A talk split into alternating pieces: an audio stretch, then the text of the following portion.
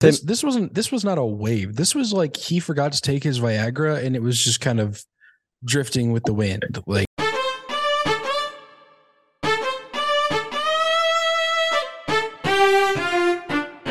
Welcome back, everyone, to Figuring Out the Formula podcast. I'm Kyle, as always, joined with Chandler and Patrick.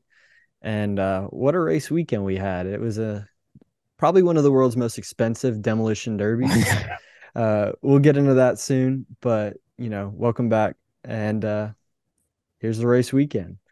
So uh, let's jump into practice. So not a whole lot happened this week. Um, you guys like this. I don't know about you guys, but for me, Australia sucks because it's terrible viewership times for us here in America.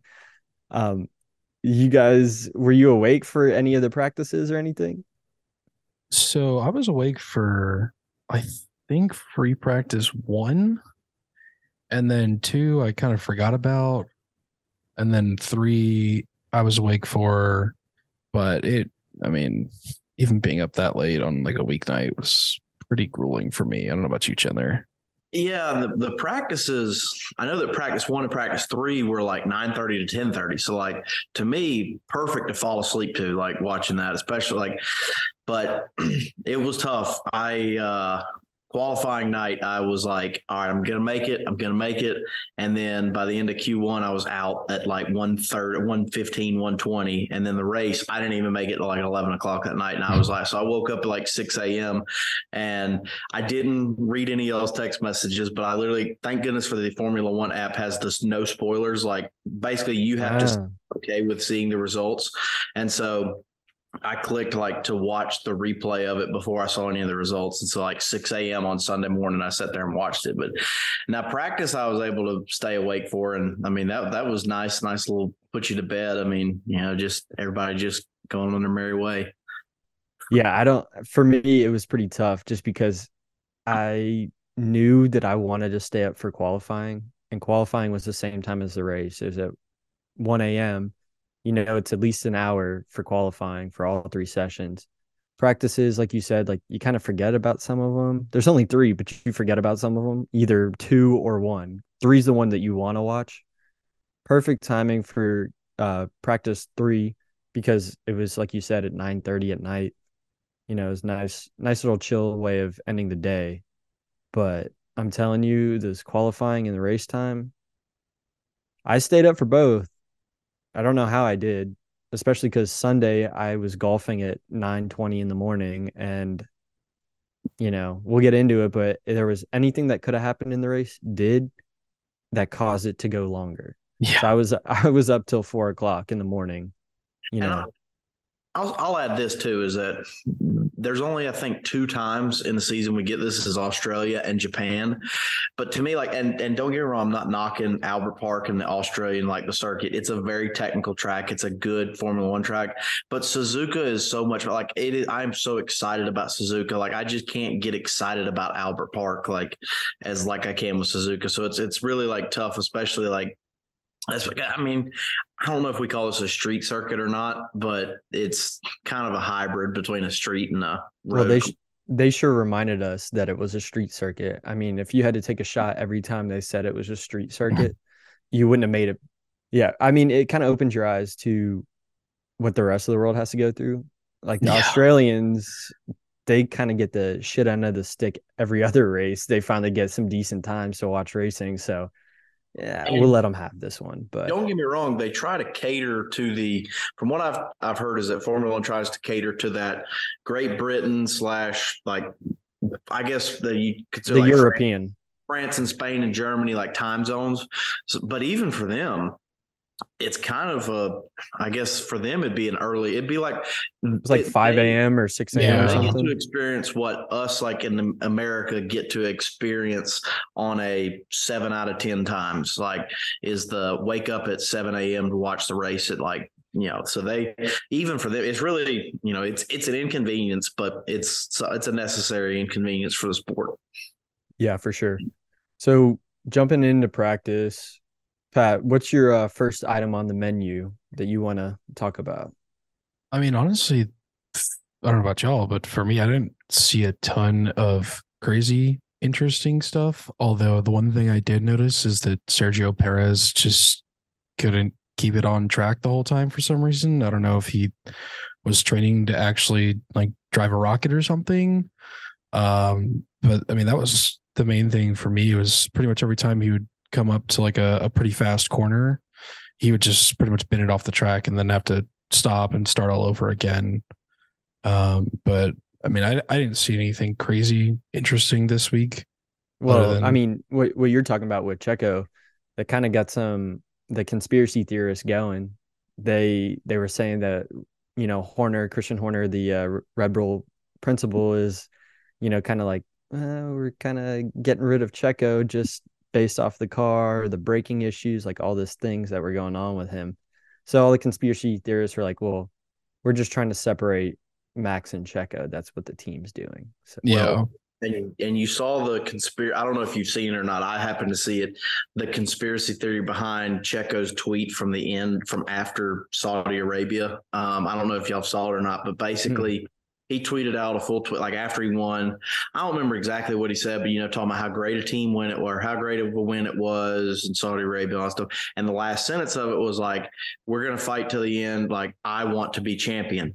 Well, he tweeted that, and then probably an hour or so later, that tweet got deleted. And then an hour after that, the tweet came back up, but the I want to be champion part was not on the tweet. So Uh-huh. there's some conspiracy theorists going around that that our conspiracy theorists are saying, putting out the theory that like Red Bull made Checo delete that tweet because we're making sure that Max is number one. And you know, that goes even deeper to speaking of Australia and that, that like some people are saying that's the whole reason that Christian Horner brought in Daniel Ricciardo as kind of the third driver was to keep Checo in in check. I mean, to like make sure that he doesn't go after their golden boy Max, which you know, it's it's it's I Well- don't know. There's probably some truth. There's a little bit of truth in everything, you know. I mean, there is, but if we're going to talk about social media, I don't know. Did you guys see Checo's dad, what he posted? yeah, He, so for you guys listening, whenever Max won, Checo's dad was there congratulating Max, hugging Max, celebrating in the team win. When Checo just won, Max's dad looked like a mannequin at Ross. Like he wasn't he wasn't celebrating, he wasn't doing anything. It's like it's like, bro, be happy. Well, Checo's dad just doesn't give a fuck. He he literally just was like he posted a picture like a, literally a side by side of the two different races and how he celebrated with Max and how Max's dad celebrated with Checo. It's like night and day. It's crazy. Yeah. I mean, I, I, there's definitely a difference there. And Jos is, I mean, everyone knows he's he's an asshole. Yeah, he's a hard Uh, ass. it's it's like but I'm, I'm honestly I'm not expecting anything different from him, but it was pretty funny for me to actually just see Checo's dad retweet all that stuff and just Yeah, be like- like, no, like like, I'm said- confirming this. Bro, he said the quiet things out loud. Like Yeah. you're not supposed to you're not supposed Yeah, to. It's one know. thing where like we for a whole week we had seen memes and all that stuff of people comparing it, but then whenever like Checo's dad posted it, like Yeah. I just it's like, uh oh, someone's self aware here. Like There wasn't much that happened in practice besides those. I mean, the only other thing that I can think of is McLaren. So Lando Norris was having some clutch issues. He missed almost all of Q3. But I mean, at this point in the year, McLaren has zero points. So it's like, well, you know, it's just par for the course. Yeah, I mean the only kind of exciting part is that Oscar, you know, the hometown kid, his first home race in F1. I think I, I just looked it up. He was practice one was 14th, practice two was 12th, and practice three was 14th. So I mean, nothing to write home about, but you know, at least he didn't bin it in his home race. You know, yeah. True. He he did really well. Lando, like we said, had issues, but he did well. Uh Checo, he locked up. You know, we were talking about the conspiracy theory. Checo locked up on every lap of FP3. Mhm. Every single flying lap he locked up. So it's kind of like it had everybody at Red Bull worried for qualifying. I was, um, which you know, looking back on it now, is kind of a telltale sign of when we get to qualifying, we'll cert or get to the race, we'll certainly discuss qualifying. I'm sorry, we'll get we'll certainly discuss it. But you know, you, you kind of think, okay, well, he's just trying to test the limits here on this last practice before he goes into qualifying. And you know, as as we learned later, well, he so Checo because he was trying to push so hard in FP3, you know, he got a bunch of flags for practice, you know, red flags, that kind of thing. Blue flags because after he spins out, you know, he's going slow. All these cars are passing. Well, for those who don't know what the different flag colors means, we're going to go ahead and jump right into Pat's paddock. Pat, you want to cover this week's topic? Yeah. So, uh, this was the week of flags. Uh, if you didn't get to catch everything, I promise you, you probably still missed 80% of the flags that were out there throughout uh, an F1 race or an F1 session, whether it's practice or qualifying. Um, there's a number of different flags that will get waved uh, as drivers pass by to indicate various things to them. Um, and then you'll also see there's some light boxes um, just for the areas where they can't have marshals so they can still keep the drivers updated about what's going on. So I'm just going to run through a quick list of, uh, you know, the main flags that are used and what they mean. So the first one is the easiest. It's the green flag, means track is clear, race conditions are normal. Go ahead as you normally would. The opposite of that, which we saw a lot this weekend, is the red flag. Um, the red flag is essentially the session is stopped due to an imminent danger to competitors or to spectators. Um, or if there's like severe weather, like rain or something like that, they'll waive that for that as well. Um, when you see the red flag, all cars must return to the pits at their earliest convenience. The next most common one is the yellow flag. Um, this actually has two variants. Um, so if you see a single yellow flag, that just indicates to a driver that there's danger ahead. Um, overtaking is not permitted under a yellow flag, um, and they also need to slow down. If you see a double waved yellow flag, um, that also indicates that the driver may be prepared, needs to be prepared to stop if necessary. Um, another common one we'll see is the blue flag. Um, this will be indicated to a driver that a faster car is approaching from behind and that they're about to be lapped and that they need to get out of the way to let them through um, whenever the safest opportunity is. Um, a not very common one we'll see is the white flag. Uh, this just indicates that there's a really slow moving vehicle ahead, whether it's like safety car, you know, some tractor on track or something like that, or another car. McLaren. Yeah, McLaren. yeah. Um, you'll also see um, a black and white flag. Uh, this one's also often accompanied by a driver number. This flag actually indicates as a warning to the drivers um, of unsportsmanlike conduct, of which um, after which they'll receive a penalty. You'll usually see this waved for uh, drivers repeatedly exceeding track limits. Um, it's basically just a warning, nothing crazy serious. And then the actual series one is just the straight black flag, which this means that a driver is disqualified and they have to return to the pits immediately.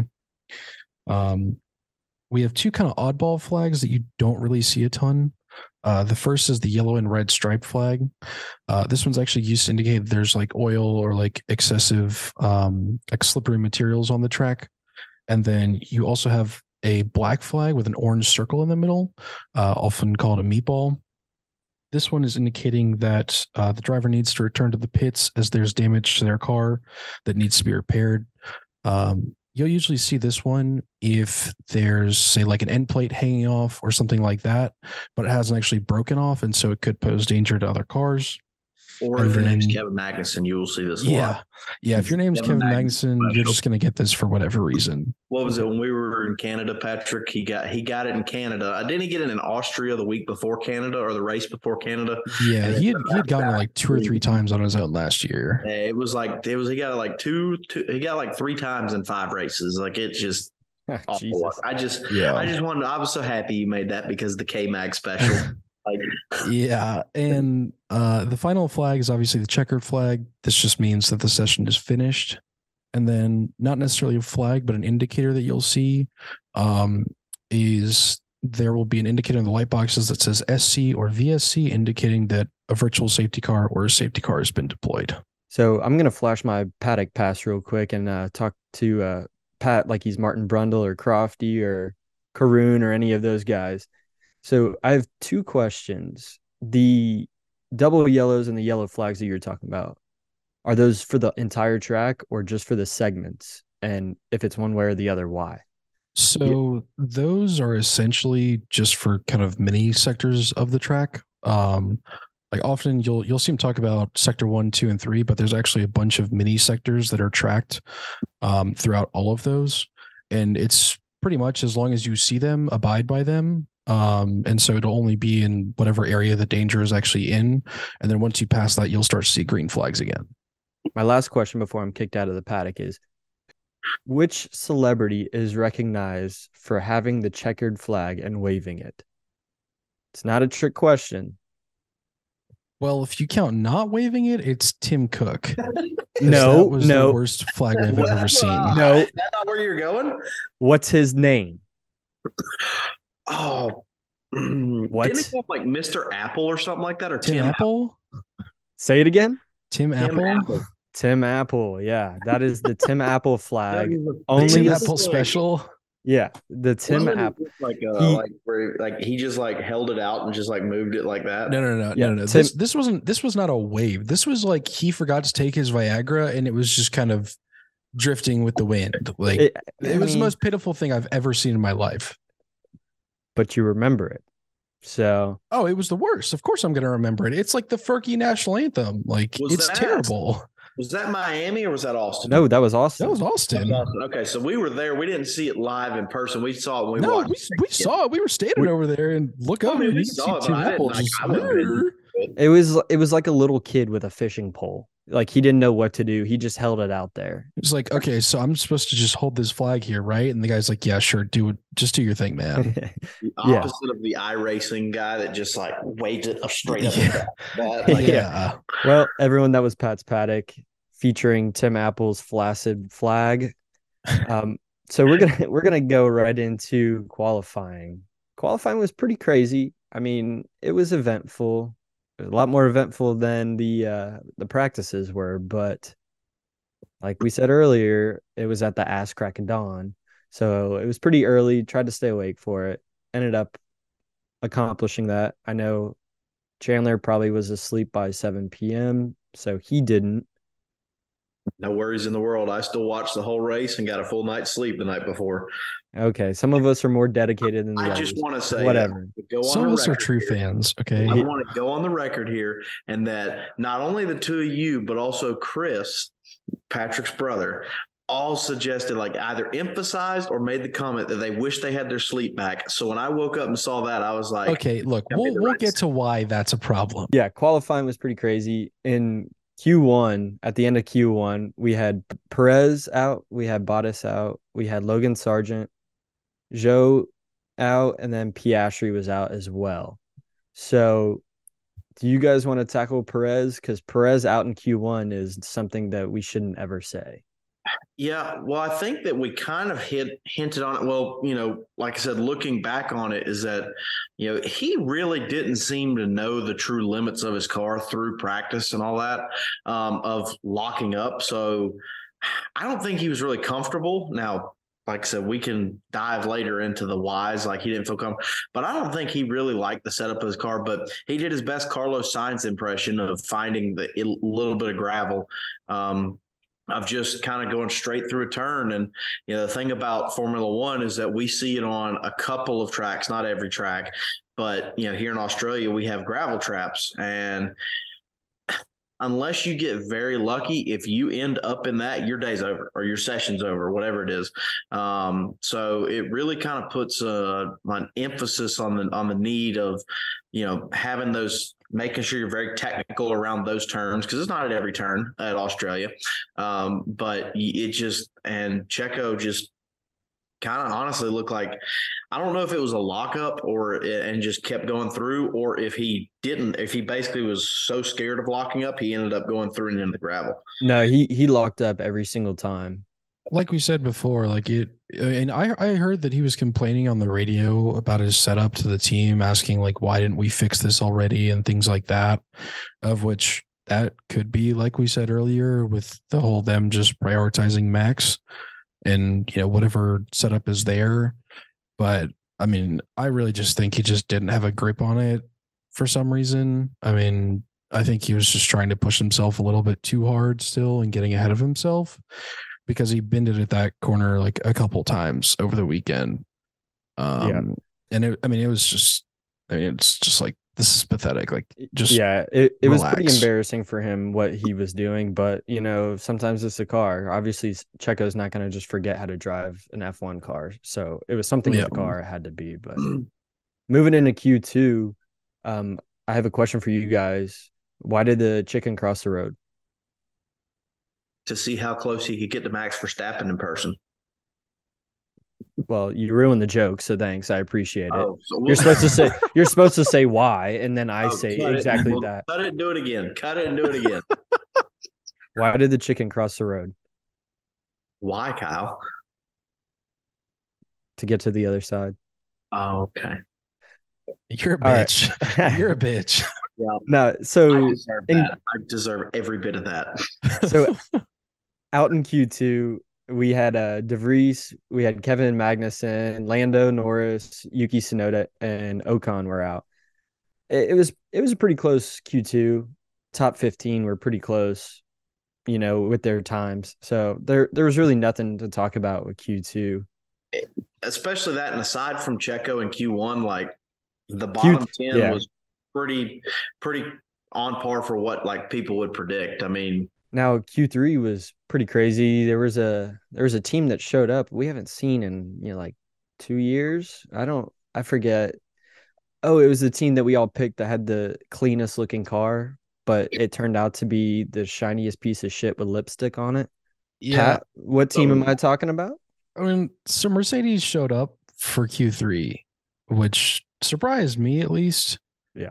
And it started to make me think I am honestly just not going to speculate about them for another couple races because who knows what's going on in there. I mean, they were talking the previous couple weeks about how terrible they were. And then all of a sudden they're in P2 and P3 at the end of qualifying, which to me, I was just, you know, like, where's, you know, where's everybody Where's else? this coming from? Yeah. yeah that's that's that's it's like out of nowhere.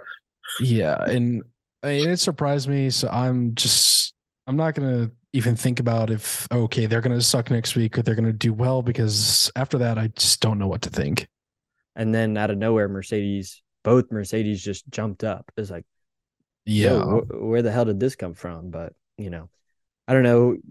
Q3 was, it was, it is what it is. Max got the pole as expected, and then, you know, Aston Martin kind of dropped down a little bit. Uh, Fernando Alonso qualified P4, and then where was Lance Stroll? He was sixth. I think Uh, so It was six starting out. Six, Hold on, I can I can pull it up right now. I have the F1. yeah i think leclerc was fifth and he was sixth Yep. So your top 10 starting at 10th was Hulkenberg, Gasly in ninth, Albon in eighth, Leclerc in seventh, Stroll in sixth, Sainz in fifth, Sainz, Alonso okay. P4, and then you had a Mercedes double of 3 2 with Hamilton and Russell, and then Max at pole. So moving into the race part of this race weekend here in Australia, um, it was crazy. That I that's the only word I can use. Maybe chaotic, just asinine, insane. Okay, so maybe there are a couple words that I can use, but either way, it was crazy. There was red flags galore, as Pat was talking about earlier. There were safety cars, virtual safety cars. There, strategy didn't really exist. It was the luck of the Irish. Um, the first thing I would like to talk about is on lap one. So on lap one, there's an incident between Stroll and Charles Leclerc at turn three where does Stroll get into Leclerc or does Leclerc move into Stroll? It was deemed a race incident by the FIA, but what ended up happening was Charles Leclerc got into the gravel trap. And once you're in that, you're stopped, you're stuck. Yeah i mean that that incident was lance stroll eh, from my opinion i, I mean i watched the the onboards and it just looks like he halfway forgets to turn or forgets Leclerc's there and then hits him right in the side pods and Leclerc's day was done before he even got halfway around the track which See, I I disagree. I di- I don't I the FIA deemed it a racing incident, and I never agree with the FIA's decisions, but I agree with that one because you can clearly see the difference between that one and the one we'll talk about in a minute, where Carlos Sainz gets into Fernando Alonso. Lance Stroll left him room, but still was pinched in the corner, so he had to go somewhere. Charles Leclerc could have left him more room on the inside or pulled out of his move. He didn't do that, ended up getting stuck and having to retire from the race. I, w- I would be a very I would serve as a very poor tiebreaker in this situation because it's someone if you had a like experienced like world champion class drive say that's Fernando Alonso's Aston Martin there he finds a way to get through that corner even though he has no space without you know obviously shoving Leclerc off to the side but yeah but but there's a huge difference between Fernando Alonso a world champion exactly. and Lance Stroll Exactly. And Daddy's so that's why it's it's it's one of those things where there's not enough I guess because of the plausible deniability of Lance Stroll's like not lack of racecraft, but just like comparative to like a masterclass. It, it, there's just not enough like clear cut concrete evidence. Like if you have seen Lance Stroll make that move and get out of that 10, 20 times before, then you know, okay, he we know him well enough to know he could have gotten out of it, but we just don't know. I mean, that made like uh, see, see, I disagree again because Lance Stroll could have gotten out of it. He did get out of it. The only way he could not have gotten out of that incident is if he was on a bicycle. That's the only other way. Basically, what I'm saying is, is that the plausible deniability of like there's there's some sort of doubt that like yeah. maybe Lance truly did have nowhere to go or couldn't get out of that situation himself. That's why it's a racing incident. So it could have been handled better to agree with Patrick, but at the same time, that there's not enough to make deem it a penalty. Yeah. So I agree with you. I mean, to to contradict myself, it's still lap one. Yeah, and exactly. There like, there's go. a reason that lap one has special considerations a lot of the time because it's the most chaotic spot of the race with all the racers still completely bunched up. And I mean, there's nothing to do about it now, but I I personally just don't like I don't think Lance executed that turn as well as he could have. But, you know, I'm here in my armchair, whereas the FIA is the FIA. So there's really yeah. nothing to do about it. Yep, I hear you. But what that incident ended up doing was bringing out a safety car, which for the fans listening back at home, the safety car bunches up the mm-hmm. entire field again and it becomes it's not a standing start like the beginning of the race but it's based off the leader's pace. Whenever the safety car comes into the pits, he the leader can choose when he wants to go. And then after he goes, that's when everybody else can start racing. You're not allowed to pass on your safety car. You have a certain amount of power you're able to use. So it created a, a kind of an eventful restart basically because it was only lap one. So it ended up being what lap three that they ended up restarting with under the safety car? Yeah. Yeah, that's that's a long enough circuit you could get away with two laps getting that. Yeah. So it was either three or four, but yeah. Either way, I mean, it didn't last long because lap seven, Jeff Pope's favorite baby boy, Alex Albon. And and for the record, you know, we for entertainment purposes only. You know, Patrick did text me after qualifying and said that he felt like he, we had to absolutely hammer Alex Albon finishing in the points, which I agree. I agree with one hundred percent. It was in the bag. Mean, it, was only it was it was essentially even money, and the man starting in P eight. You know, and, and we've seen signs of a progress from Williams, b just good racecraft from him and just I mean, if I was awake for the race, I'd have gone to bed right then. I mean, that's that's the only that's the only entertainment wager I had on the race, and it was gone at lap seven. Alex Albon could score points on a Lime scooter. He's he's he used to race for Red Bull Racing. That ended up not working out just based off his freshness into F1 and mm. maybe his team just wasn't a good fit. But ever since he's gotten to Williams, he's done a very good job scoring points for them. I mean, let's he's won Lewis Hamilton spin out from having a career win, which you know that's an elite company in that's elite company in the sport of, of motor racing to have a Formula One win. I mean, if he doesn't, if Lewis doesn't bend him in Austria, then I mean he he's a very good race car driver. Um, Alex Albon was, like you said, starting from eighth place, and on lap seven, I mean, even with the two restarts, he was destroying lap times. Like at one point, he had a fastest lap time. He was he was cooking. He was he was moving up, and then lap seven, Pat, what happens?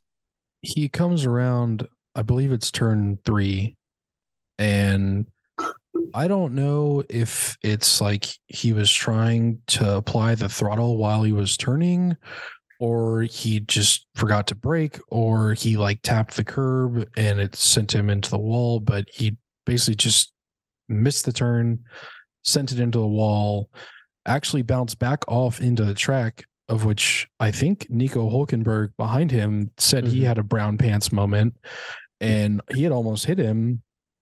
And then you know, there was gravel all over the track. Albon, you know, he was done and they red flagged the race so they could repair the barriers and get all the gravel off the track. Which it was really disappointing for me because, like I've said, like I'm, I'm really rooting for Williams under their new leadership, and I hope they can keep improving. But you know, they just have to minimize their mistakes, and you know, every week it's so far at least it's like there's you know just something small that they mess up and then it ends up just kind of throwing their whole weekend in the garbage. Yeah, I agree. Minimizing mistakes is what the top five teams do in order to stay top five. Uh, but they didn't really say anything about it on the race coverage. Alex Albon was in the part of the track where there was a lot of wind. So they didn't necessarily say if it was him having a driver issue or a car issue or if it was the weather, it kind of looked like we said earlier with Checo, like he doesn't just forget how to drive. So mm. it to me, it kind of looked like maybe the wind caught the back of him as he was going through the turn. Mm-hmm. That that's what I interpreted it to be, but maybe I'm just trying to look out for my man's because yeah, I mean it could be, but I don't I don't really think they even or Albon himself even really said what mm-hmm. happened, mm-hmm. or at least I haven't seen anything that you know, explain kind of what went wrong, if it was just driver error, or, you know, very well could be wind or something like that, just suddenly picking up where it's not expected. Um, but it was, I mean, either way, it was really just disappointing to see. Yeah, for sure. I mean, but like you were talking about his whole thing, you know, gravel everywhere. It it looked it looked like a trailer park. There was so much gravel on the track. Chandler, this caused a red flag. What what perspired after this red flag happened? So basically, there's a safety car. um, George comes in, and you know, I don't know if Patrick will maybe include this on a later episode of Patrick's Paddock. When you have a safety car, you lose less amount of time on a pit stop because the rest of the field is going significantly slower. So obviously, you're going to lose some position, but usually that's cutting about half um, you know, maybe a little bit more than half. So George Russell um, and the Mercedes comes to him from the pit wall and tells him to come in and box. You know, from outsider, you know, I'm kind of lukewarm on Mercedes. From a strategy standpoint, that's a perfectly like great. Go ahead and do it. Yep. Especially if you're running, you've been running fast. You know you got a fast car. It's it's a cheap pit stop. That's the term they use in Formula One. It's a cheap pit stop because you're not losing as much time. So we come in, George comes in, takes the pit stop, gets back out. As soon as he gets back out, within half a lap, the FIA, the stewards decide to red flag the race. So at that point, everybody has to stop. Now, with Formula One, I don't, I feel like, and I, you know, I could be wrong on this, but I feel like this has been changed in the last couple of years. In the past, you used to not be able, when it was red flag, if your car came into the pit, no one could touch it. I, the only yep. people that could touch it was the driver getting out of the car. Now, recently, they've allowed to where you can change tires. I still don't think you can't work on the car per se. You can. Um, so under red flag in the pits, you you can't work on it. You can change the tires and you can help with the cooling and restarting of the engine because it takes so much to get it going. That's right. So you can cool off the brakes, you can cool off the engine using the the blowers, the fans, dry Which- ice, that kind of thing. I believe that was okay prior to the rule changes, but it's pretty new that you could change tires. So of course George comes out of the pit, gets half a lap in, and we're red flagged. So honestly, it's a real rub of the green situation towards George and the Mercedes in the fact that you know you at the time you made a pretty doggone good strategic call, but now everybody else is going to get the advantage, and you're the one that kind of looks like the loser of this situation. So, you know, I hate it. It's tough. Um, in the end, it didn't matter. We'll get to what happens later on, but um, you know, it's it's kind of one of those situations just with the sport. I mean, anytime you have human, it's kind of like umpires in baseball. You're always going to have that human interaction, and for the stewards to decide at that moment when they did to red flag it rather than a minute earlier, you know, somebody's going to be kind of somebody's going to take take a negative impact from it. Well, the big thing is even George Russell, like we heard during the TV coverage, that over his radio during the TV coverage, George Russell said, "It's okay, guys. It was the right call." So, Exactly. e- so even George knew, like, okay, this was it. At the on the same point, Lewis Hamilton was complaining to his team because George got to pit and Lewis didn't because they were too close. They could not double stack, which means they both pit at the same time or right, you know, back to back. That's right. So, so Lewis Hamilton said over the radio, guys, this has put me at a complete disadvantage, which it would have, but ended up being a, stayed yellow under safety car, Lewis had every right to be upset about it. yeah, but it, it didn't. It turned red. So Lewis, it was a blessing in disguise for him because if it were the other way around, George would have got the finish that that uh Lewis did and vice versa. So I don't Yeah, know. And that's what I'll say. We had what two red flags? We had two a total of two red flags. Is that if the first red flag doesn't, it's like you could say the second red flag doesn't happen, Lewis at least has a fighting chance to fight for the win. But if that first red flag doesn't happen, he's he has he's never there to start with. So Yeah, he'll he'll, he'll get past because then he would have to make an, a a full pit stop under green. He would have lost a lot more more time, a lot more positions. But Yeah. yeah. So that was the like Chandler said, that was the first red flag. That was George Russell. He kind of got screwed with the pit with the pit strategy, but he kind of really got screwed a couple laps later. Um, Pat, what happened to George that you know he had bad luck and then it just got worse from there? If George didn't have bad luck, he wouldn't have had any luck at all. Yeah, Um, yeah, I mean, first he had that whole situation with the safety car and pitting and then just getting red flagged, which, you know, it's just stuff happens sometimes. on lap seven. Yeah. And, you know, the race picks back up and then George is actually coming down the main straight and all of a sudden his car catches on fire. Um, of which when I saw that, I was like, oh shit, like get the fuck out of your car, dude. Just like go ahead and stop. Yeah. Um, and he actually made it to the end of the pit lane, I think, and pulled over and stopped, but his car was basically halfway on fire. Um, and he, he, you know, he got out and he was safe and everything, but he, you know, his day was done. Of which, you know, like we said for qualifying, it was really surprising to see him up there. And you know, he had taken the lead on the first lap, and it looked like he was, you know, still holding his own, even with Lewis behind him, and then Max behind Lewis. But you know, it it went from hero to zero for him, and you know that's just kind of the nature of F1, which I don't really like George a ton, but I did feel bad for him because I mean it's just something you can't really help. Um, and I don't know. He was destroying Lewis Hamilton all season long. He was out qualifying him and out finishing him in every single race. Failure to finish a DNF is detrimental to that when you're battling your teammate for points for positions, especially when it's Lewis Hamilton, a multi-year champion. Well, when you only have one race win, you know, you take what you can get when you can get it. At the start of the race, there was what 11 world championships in the top 4 Yeah, combined Yeah, and 'cause in the and George Russell only has one win. I was about to say, yeah. It was like so it's pretty Max crazy. two, and Max with two, and Fernando with two. Fernando should have about five or six, but Max with two, Fernando with two, and then Lewis with seven. I mean, and then you have George Russell, who, uh, let's be honest, two years ago was in tears weeping because he just got a podium. Like, Yeah, so George Russell's car catching on fire, that was lap 18. Hmm. So from lap 7 he got screwed in the pit lanes. And then lap 18 his car decides to have a, you know, a barbecue without inviting him.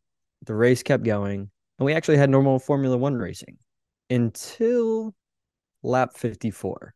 Kevin Magnussen went straight into the wall and just exploded, popped off, wheels going everywhere. Just turn abs- that multi-million dollar machine into a tricycle real quick. I don't know if it was just because of a driver error or his tires were falling off because everybody at that point was on the same strategy of just using hard tires all the way to the end of the race.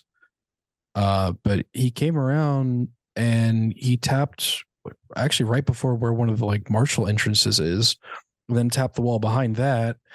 And pretty much his whole tire just came off in one piece and flew off along with a couple other chunks of his car. he didn't tap it, bro. He if that was a tap, that was the the middle school tap out shirts, bro. That was he did not he just obliterated that wall. I mean, like I said, it was like it was not even there. He just and that was it. It was like and then he kept going and the cover the TV coverage was trying to figure out how this even happened. It took them like seven replays before they finally showed Yeah. he just ran straight into the wall. Of which part of his car actually flew into the stands and cut a dude's arm open, which is I don't think I've ever heard of that Really? Happening in recent didn't know about times. Yeah, no, this guy had like a gash on his forearm that was just bleeding, and he had a big old piece of Kevin's car to take home with him. Could you imagine being able to tell that story? That dude was at the pub. Oh, With a- hey, I with got a- injured in an F1 race. But anyways, yeah. So he that dude is not paying for a beer. That's crazy. I If, Where'd you if see I that? were him, I had seen it like on Reddit shortly after the race that people were posting that oh, there was a spectator that got hit. Um, oh, so and- so a reputable source. Okay. oh yeah, no, Reddit's Reddit's a great source for everything. Everyone Okay. knows I that. would carry that piece of carbon fiber around Oh, everywhere. I I'd be I'd be framing that like I'd I'd be putting that above my bed, sleeping next to it. Kevin Magnussen had gone back to the wall and wrote Kevin was here on the wall, and I was like, I would get that tattooed right above the tattoo as well. McLaren's CEO Zak Brown got the uh, tattoo of the racetrack where Danny Ric won. So does does Gunther Steiner get a tattoo of Kevin Magnussen was here? Yeah, Tram stamp Yeah. style. yeah, yeah. So so Kevin bins it, and it's like, come on, dude, like there's there's three laps, and me personally, I was getting frustrated because it's like three thirty in the morning in the U.S. and I was I had a long day, so I was super tired. It was like, okay, you know, finish the race under safety car, just get everyone on the line and go home. And then they red flagged the race again, of which at this point I was I was bordering on just going insane from being up so long. After that, you know, we got probably one of the worst restarts I've ever seen an F1. Which which I'll add to this before we go too much further is had they said we're going to finish the race under safety car, us Americans could have gone to bed knowing who wins the race. But then what's maddening about it is that we waited as long as we waited. I mean, even at like 8 a.m. when I'm watching the race, I'm like, all right, I'm really excited. We're going to see this. And then 30 minutes later, we get into how the race ends. And I was like, well, I could have quit watching 30 minutes ago. There's not a sense of continuity because sometimes like even the announcers were surprised that they threw a red flag. You know, the announcers were already talking about the finishing order and all this stuff and how it's going to go under caution. Well, or those double yellow flags that Pat taught us about. But it turned out they hit the red flag and then it was, well, now what? What order is it? Like, what are we doing? Okay. So after the red flag's over, everyone gets lined up, ready to go. just like a, a the beginning of the race. It's a standing start. Turn one,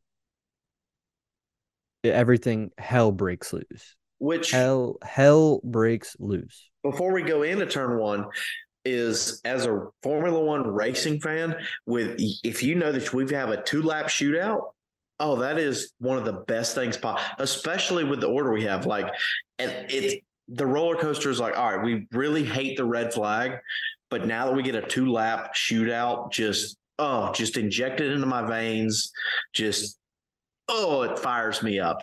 And then turn one happens. Pat, what happened on turn one? Max gets ahead of Lewis easily, decides he's not going to suck on this restart. He and Lewis take off. As Fernando Alonso is coming around the first turn, Carlos Sainz decides, I'm not going to turn my fucking steering wheel. So he hits Fernando Alonso, and Fernando Alonso spins, immediately goes into fucking lawyer mode and's like, okay, check this rule, check that rule, check that rule. So he's calm headed. Okay, whatever. Behind him, Pierre Gasly tries to avoid everybody and goes off into the grass, just forgets that there's other cars and comes back on, and then decides to drift all the way across the track and into the wall and takes his teammate Ocon with him, which how he did not get a penalty or anything for that is beyond me. As like, a McLaren fan, I love it. As a racing fan, it I mean, that was that was pitiful. pitiful. I mean, he's just like, I'm turning right. Good luck, everybody. Like, hope y'all all have a good day. Behind that, at the very back, dude, Logan Sargeant. I don't know what the fuck this kid was doing, man just doesn't brake. He just does not brake and drives right through the back of Nyck de Vries and is my like, man, oops. My man Logan Sargeant said, forget the rest of this race. I'm just driving on a straight line to see Ayers Rock out in the Western territories yeah. of Australia. Like, I mean, just hauling. I mean, like, did they all did they all think this is fucking Mario Kart Double Dash or something? And you know, they just get picked up and put back on the track. It's like, okay, we have a two lap shootout, but Jesus Christ, people make it through one turn. Like, so it's fucking terrible. So I have a couple points that I want to make, but I kind of want to get y'all's opinion. Out of this restart, who is the biggest dumbass? Ooh, that's a tough one. That's so, a very good question. So I'm not talking about for the race. I'm talking just for this, this red part, flag man. restart. Chandler, who is your biggest dumbass? To me, to me, it's honestly is Pierre Gasly. Like just having no regard for anybody else. I mean, you know, Carlos Sainz, you could say he's up there top four. His other teammates already out of it, so he's like, you know, he's already beat his teammate guaranteed, and he's just trying his best to to get points for the team. That's fine. That's racing. Pierre Gasly just decides screw it, I'm coming across. It's like it's like those senior citizens in Florida when they drive when they're 80 years old. It's like when they're backing out of their driveway, it's like I'm coming and I don't care who's behind me.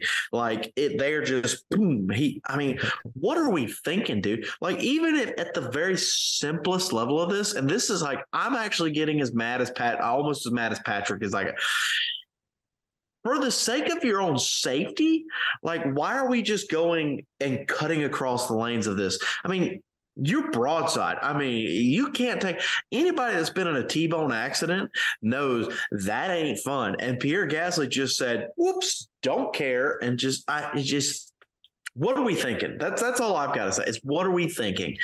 It's just uh, it's just sorry. I'm gonna get down off my rant, but like for some reason it took me here we are 36 hours since I've finished, since I've seen this incident. I'm now triggered by it. I wasn't triggered 36 hours ago, but now that we talk it out and how we talk about our feelings, like Pierre Gasly has triggered me of how stupid he was to just ruin everything. Okay. Well, tell me how you really feel. Yeah, he ruined that I was super excited about. I'll end my rant there, but that's I rest my case. So Chandler's biggest dumbass of the uh, red flag restart towards the end of the race is Pierre Gasly. Pat, who would you go with as the biggest dumbass? I know I see Can that I give look. a ranking. Can I give a ranking? no, you know you can choose one. Choose There's one. A... Give me your reason, and then I want to hear it on. All right. All right. I'm gonna give my one, but I still got something to say about the other two. Okay. my one is definitely Pierre Gasly.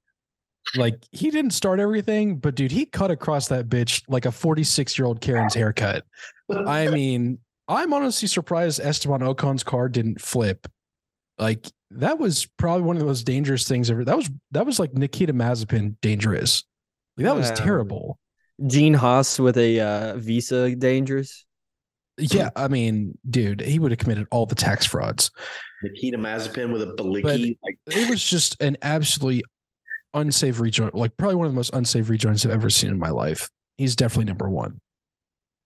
A close second was Carlos Sainz for starting it all because he just didn't turn and then had the gall to cry about it on the radio afterwards, of which to his point, it's unfair that, you know, they solved that in five seconds, but the Alonso stuff previously took, you know, an hour or whatever.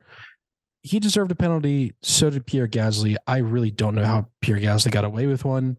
because he DNF'd. That's why. That's the only reason. That that, that that's got to be it. And then lastly, just Logan Sargeant. I don't know what the fuck he was doing at the back, and just didn't brake. He must have picked up a mushroom or something, and thought he was going to cut the corner, but he just didn't brake at all. I'm telling you, it's an American. It's the first time he's been to Australia. The American wanted to go see the tourist attractions. I mean, that's that's the only explanation. Yeah, he was ready to go to the beach, and he he made it.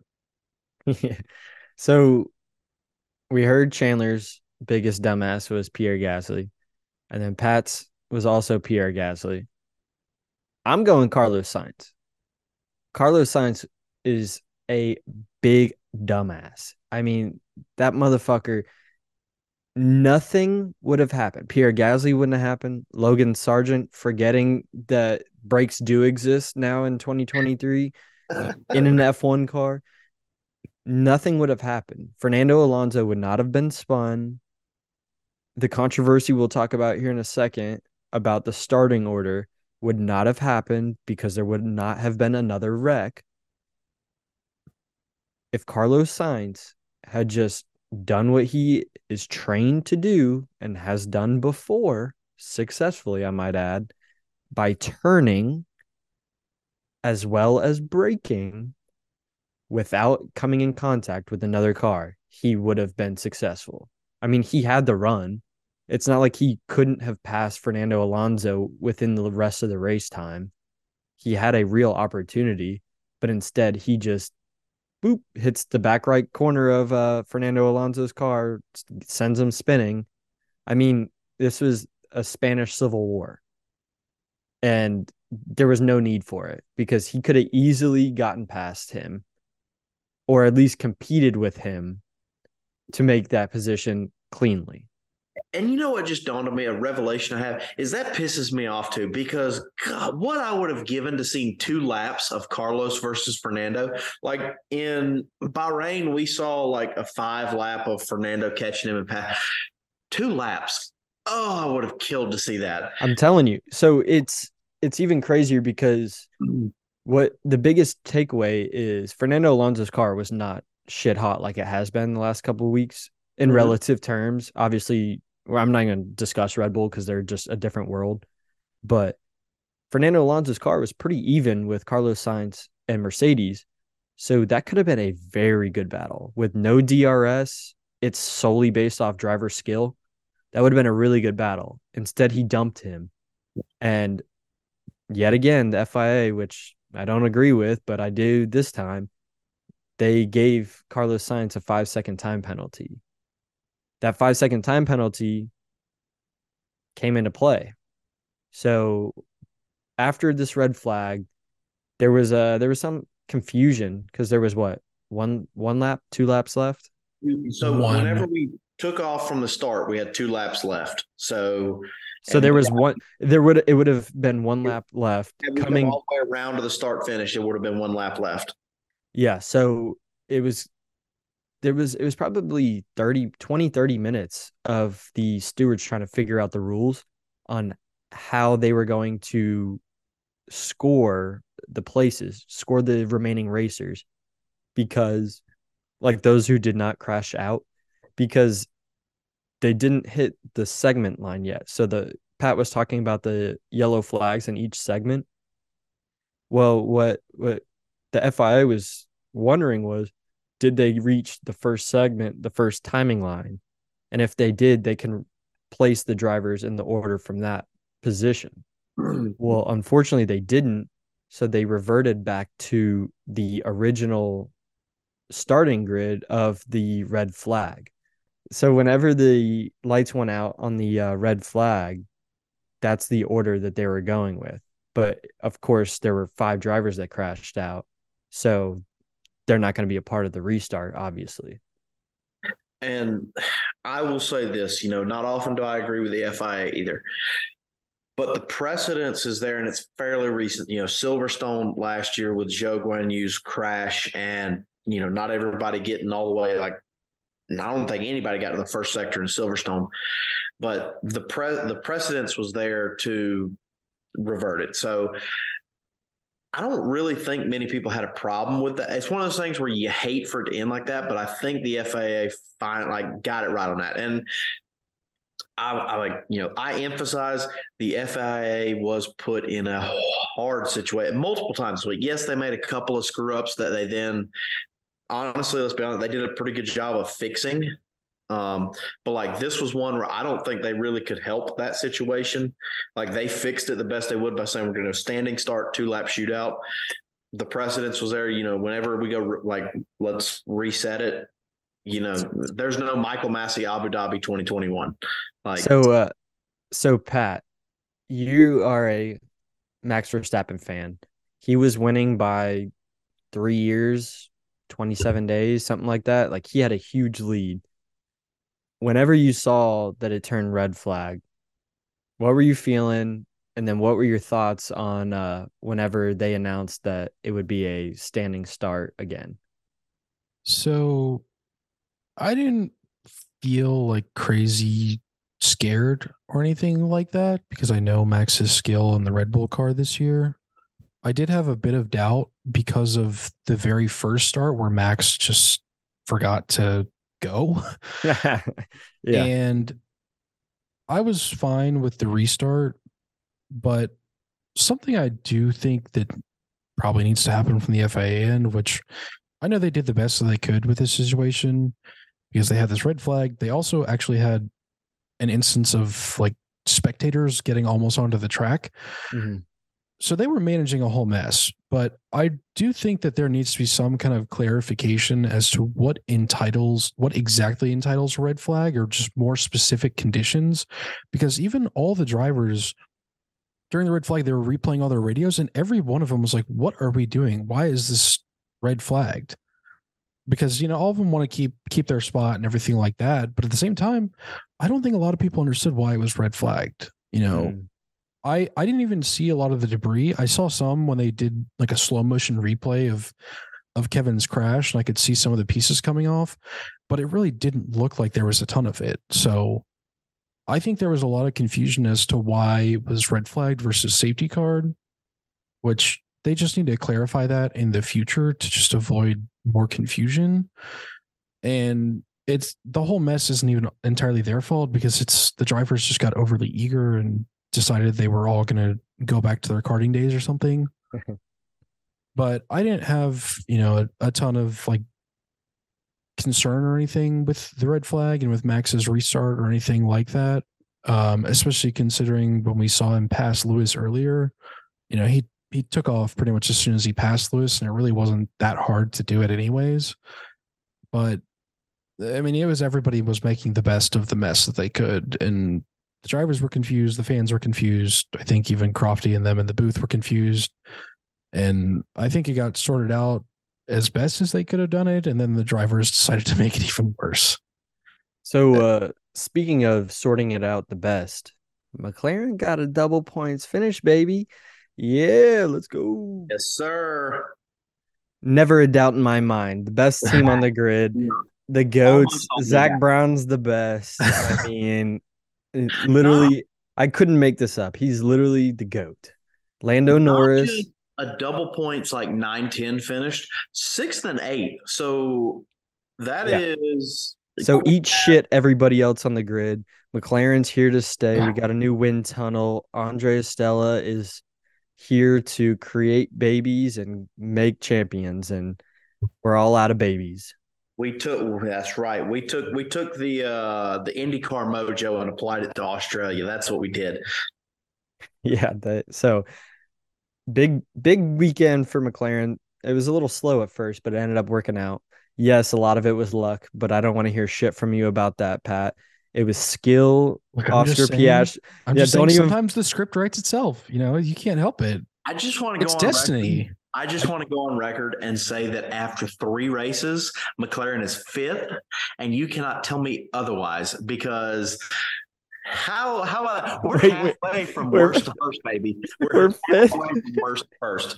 Zak, I didn't know we were fifth. That's oh Zak's God. like, hell yes, this We're means I can get like baby. like We two more jumped- sponsors. And then Kyle's over here. He's about to turn that four in his shirt into a W instead of losers. oh, it's already a dub, baby. Lando was sixth. He's only got five more places to go, and then he gets his first win. Let you know that Lando's eighth, baby. We are eight. We're top half of the grid. Oh man! But oh, seriously, we're that was We're beast, beating that mediocre, that mid Ferrari Charles Leclerc. Like him and Hulkenberg are going 12 rounds right now for ninth and 10th. Lando Norris is worried about, we got bigger potatoes to fry right now. oh yeah, easy. You know, but the big thing is on a serious note to take away from McLaren, Oscar Piastri in his home race did very well because home race is extremely significant.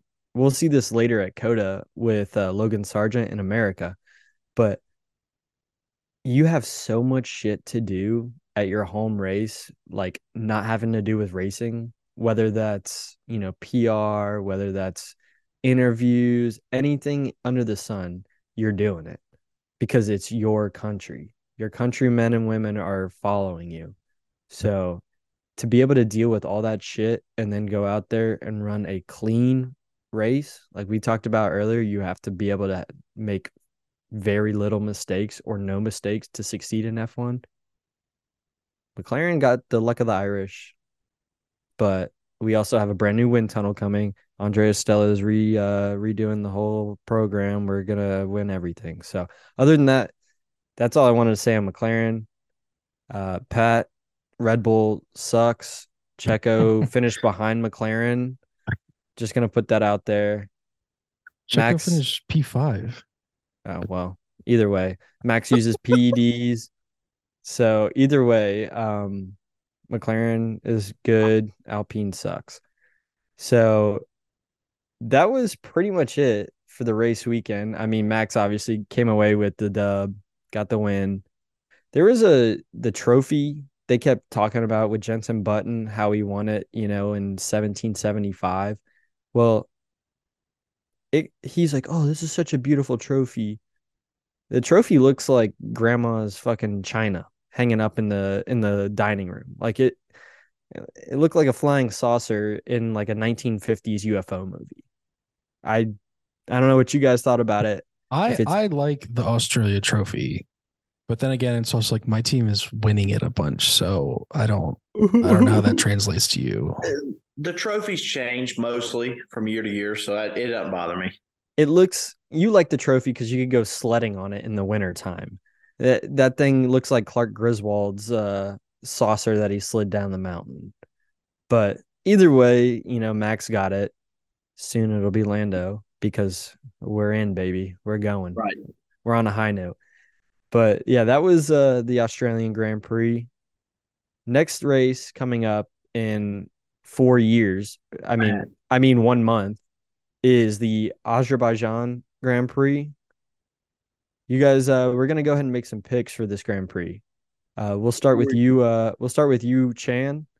Okay. me- Just give me your race winner, not the podium. Just give me your race winner. Race winner for Azerbaijan. I have to honestly like. I know he did not have a good week, at least from qualifying. I got to go with the king of the streets. Uh, Checo came through. Was it? It was two years ago. Checo came through big time in terms of when Max had that blown tire um, and came through big. He's going to be a force to be reckoned with on this on the streets. So um, that's that's my pick for race winner. What about you, Pat? It's Checo on the top step. There's, I mean, it's it's almost too straightforward. You know, he's king of the streets. He's won there before. He's actually got the most podiums there of anybody. So I'm taking Checo. I mean, I wouldn't be surprised if Max wins, but it's it's going to be Checo. Okay, so this is kind of like a college game day thing where like if every person picks the same person, that person doesn't win. So I want Checo to win. So I'm going to pick incorrectly on purpose, let the record show. but if I get it right, then never mind.